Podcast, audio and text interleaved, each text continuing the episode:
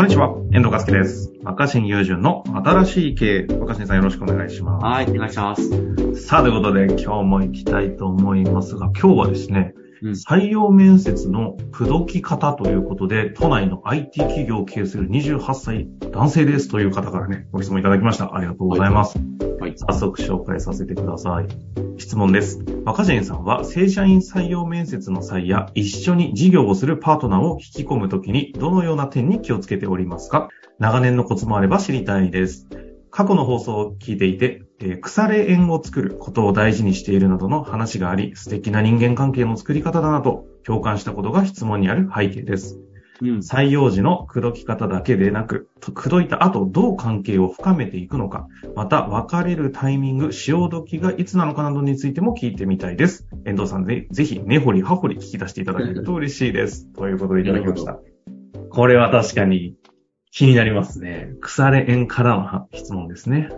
なるほど。まあ、あの、自分で言うのもなんなんですけど、うんうんうんまあ、こういう、なんていうんですかね、あの、歪んだ人間性の割には、はいはい。確かに一緒に活動してる人たちは結構長年付き合い続いてて、確かに。で、あの、なんかさ、なんかこう、打ち合わせするたんびに一緒にいる人変わってる人っているじゃん、なんか。はいはいはい前前いた人、あ、彼はもう退社したんです。とりあえずちょっとあの、彼はやややりたいことが見つかったらしくて、みたいな感じで、若手毎回顔ぶれ違うな、みたいな。よくあるやつですあね。僕はね、意外とあんまないんですよ。確かに。で、共に年食ってるイメージある。知ってる人たちは、まあ、ニートの会社とかの話は別ですけど、うんうんそれ以外に関して、僕が地元でやってる会社もそうだし、うん東京で一緒に僕の仕事のサポートしてくれてる人とか、一緒に研究してくれてる人とか、長いです、はいはいすごく。うんうんで、それはなんかやっぱ、そうだね、心がけてることは多分あって、あるんですね。で、うんと、まあ変な言い方だけど、はいはい。あの、まず、若新のファンみたいな人はもういないです、一人も。あ一人もいないです。あ、ああ。うんああ、確かに。いうんや、好きですけどね、みんなきっと若新さんのこと。いやいや、まあまあ、別にその、だから、それは一緒に仕事していく中でのお互いにこうね、あの、リスペクトとかはあると思うんだけど、うんうんうん。ファンなんで一緒に働きたいみたいな人は絶対採用しないから。あ、そうなんだ。そこ、い今、あえて意識してみたらそういう感じって感じですか？結構意識してるんですか？うん、多分ね、意識、無意識かな。で、会社も同じ方がいいと思う。おー。その会社のファンですみたいなのは、はいはいはいこ。れは僕は良くないと思ってるんですよ。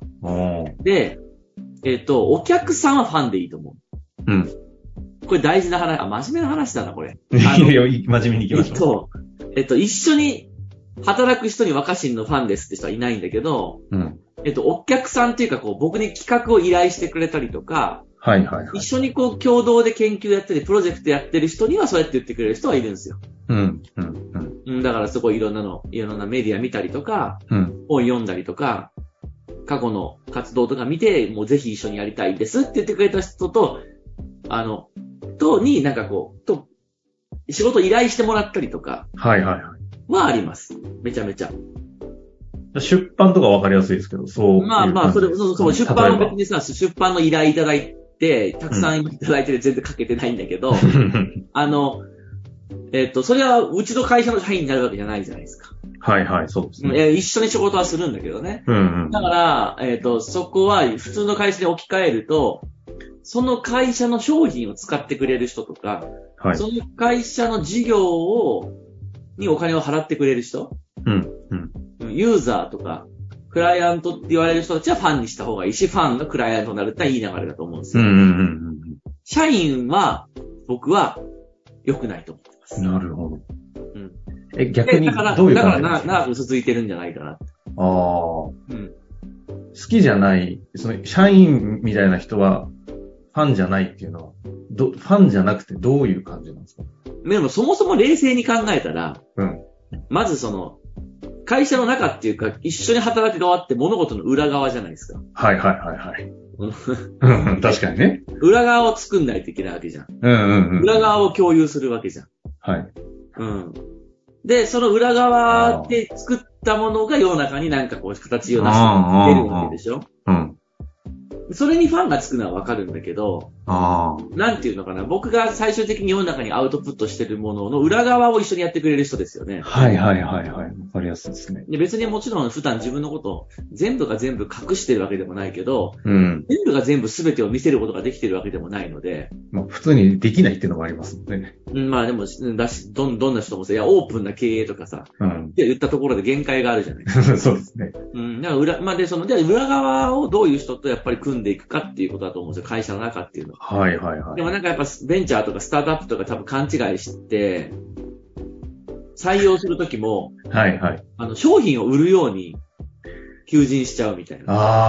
あこれ良くないと思ってるそういうと、マインドはファン化しちゃってますもんね、そういう時って。うんで、なんでかっていうと、あの、ファンになった人って、その対象に愛情を向けるじゃないですか。はいはい。で、愛情を向けると人間って当然だけど、まあ本当の真実の愛は見返りは求めないのかもしれないけど、うんまあそんな話は置いといて、うん。それになんかこう、思いが、好きだって思いがあると見返り欲しくなるわけですよ。だからその期待みたいな方ですそう、ね。期待生まれるじゃん。例えば、好きなバンドでもミュージシャンでもできたら曲歌ってほしいし、CD 出して、CD 出さないか最近は。新曲出してほしいし、うん。何よりコンサートやってほしいし、はいはいファはい。ンサービスしてほしいじゃないですか。確かに、求めますね。それは、だからつまり会社で言えばサービスでお答えすればいいと思う。うんうんファンの期待してるわけだから、期待に応えれるようなサービスを作ればいいと思う。うん。だから、どういうことかっていうと、ベクトルは向き合ってるんだよね。うん。うん。うん。それはこう向き合ってて、こう、求められたものに応えるっていう関係。対峙していく感じ。うんうんうん。でも裏側を作るのっていうのは、このなんかファンっていうかお客さんの期待に応えるってことを一緒にしなきゃいけないわけです。はいはいはい。だから、ベクトルが向いてたら打ち消し合って終わると思うんですよ。じ ゃ確かに。確かにね。そう、そうなんですか。確かにエネルギーの方向が全くう。そうそうそう。お客さんから向向かってきてるエネルギーにこっちがお答えして、そこで対価をもらうんだったらいいんだけど、うんうんうん、社内でそれ打ち消し合ってたりとか、なんかやってたらダメだと思ってて、うん。確かに何も生まれなくなっちゃう。つまり、なんかその、同じ方向を向くっていうことが大事だと思うんですよね。おーうん。だから僕は最初に、もう、カシンさんと働きたいです、働けるなんて嬉しいですってなると、その期待に応えるっていう謎の作業が発生するっていうかうん、うんうんでもそんな僕もさ、あの、えっと、お客さんは僕にお金を払ってくれるわけだから、うん。はい。その期待に応えようとして、頑張るのは当たり前なんだけど、うんうん。スタッフってこっちからお金を払ってお仕事お願いする、一緒にやってもらうわけじゃんそうですね。なのに、さらにお金も払い、期待にも応える。うん、ファンサービスもしなきゃいけないっていうのは大変だと思う。でもそれを間違えて、はい。経営者とかが、なんかこう、若手に対して俺についてくればいいことがあるぜ、みたいな。ああ、やりがち。そういうふうに、うちの会社はなんかこう皆さんが働く場所として皆さんの希望に応えられるみたいな。はいはい。そういうふうにしてしまうと、例えばオフィスはキラキラしてても、うん。基本的に仕事ってこう、対報酬をもらいながら、対価をもらいながら、一緒にワークする仕事だから。ダメだと思う。で、僕はそこは、そこがずれるとめんどくさいことになると思ってて、はあ。むし、ろ、まあ一緒に何かワークする中で、時間をかけて、あ、なんかこの、こういうことやってる、この若新さんの仕事とか、このチームってなんかいいな、自分もここでと、とても居心地がいいな、みたいなものを共に時間と共に作っていくべきだと思うんだよね。うんうんうんうん。で、えっ、と、半年一年を、という時間を通じて、あ、ここにめっちゃいたいかも、とか、うん。はいはい。ここすごく働きやすい、みたいなうんうん。ものを、共に作っていく。そのためには、ベクトルは、向き合ってたらダメだと思うんで、もうすごいなんかチチープな例えだけど、うんうん。やっぱ2時間の映画で、なんかその、アクション系とかでも大体こう、序盤、お互いになんか、あの、罵り合ってた男女が大体こう、いろんな困難を、困難を乗り越えて、最後はチューするじゃないですか。はいはい。であれって、あの、向き合ってるからじゃなくて、ベクトルが同じ方向を向いてて、打ち、打ち消し合ってなくて、いろんなあことを乗り越えてるうちに、あ、いいかもってなると思うんですよ。あ。ああ、なるほどね。そうだよ。でファンはいきなりチューブ求めちゃいますもんね。うん。で、サービス、サービスに応えるってことはそれでいいんだけど、あの。あの、なんていうのかな。うん、一緒にワークする、一緒に働く人は。向き合っちゃいけないと思ってるので、だから、あの、あ、だからその、あれで、なんか、ちゃんと会話しないとかっていうことじゃなくて、はい。一緒に同じことやってて楽しいねっていうことを考えるのが大事で、うん。あの、僕とか僕の作った会社にぜひ、是が非でも入りたいっていう人を、基本的には採用してません。なるほどね。チームにも入れてないいやでも確かに人をね、チチームに入れるとか採用するっていうのを、いわゆるそのビジネスっぽく、ユーザーを獲得するかのような感じで採用したりすると、今の話が起きるのは、確かにそうですね。うん。だし、まあなんかわかりやすく言うと、僕の中でやっぱり、まあいろんなチーム作ってきたし、うんうん。今もすごくいいチームに恵まれてると思ってるんだけど、例えば、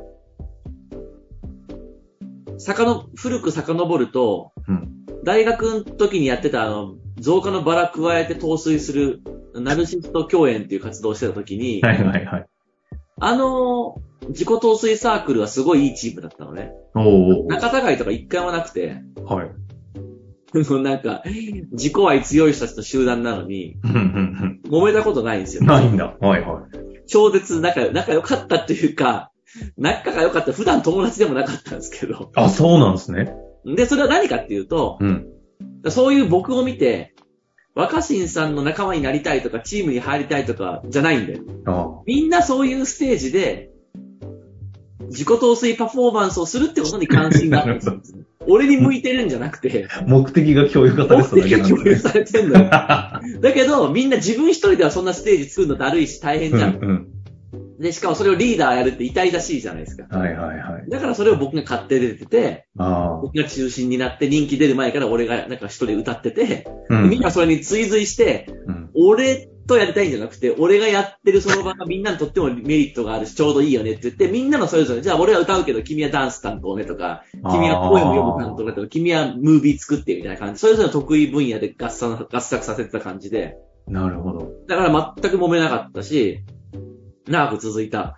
で、今、例えば僕、地元の福井でも、あの、若手の政治家を生み出そうみたいな活動してて、うんうんで、そうなるとその、政治家を支える選挙チーム作ったりしなきゃいけないじゃん。うん。うん。それも、俺が出馬するわけじゃないわけよ。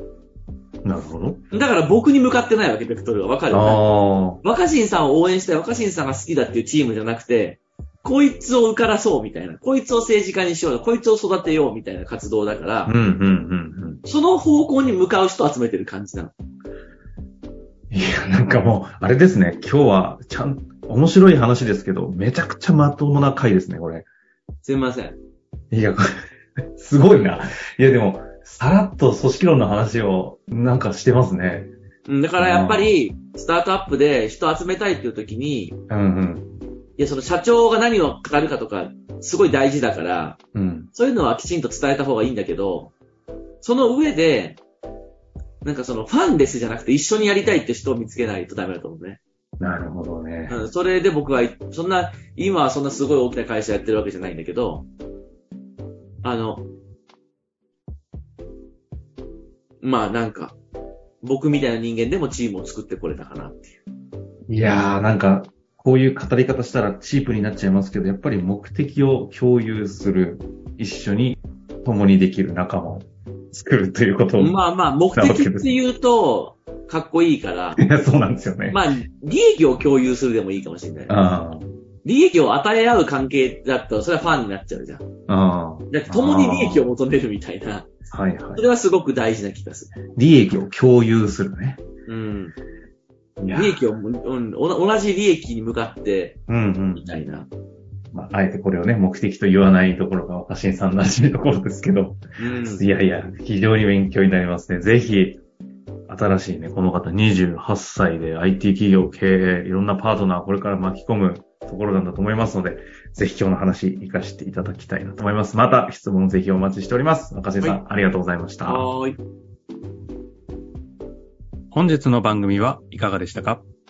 番組では若新雄純への質問を受け付けております。番組説明欄の URL から質問フォームにご入力ください。たくさんのご質問をお待ちしております。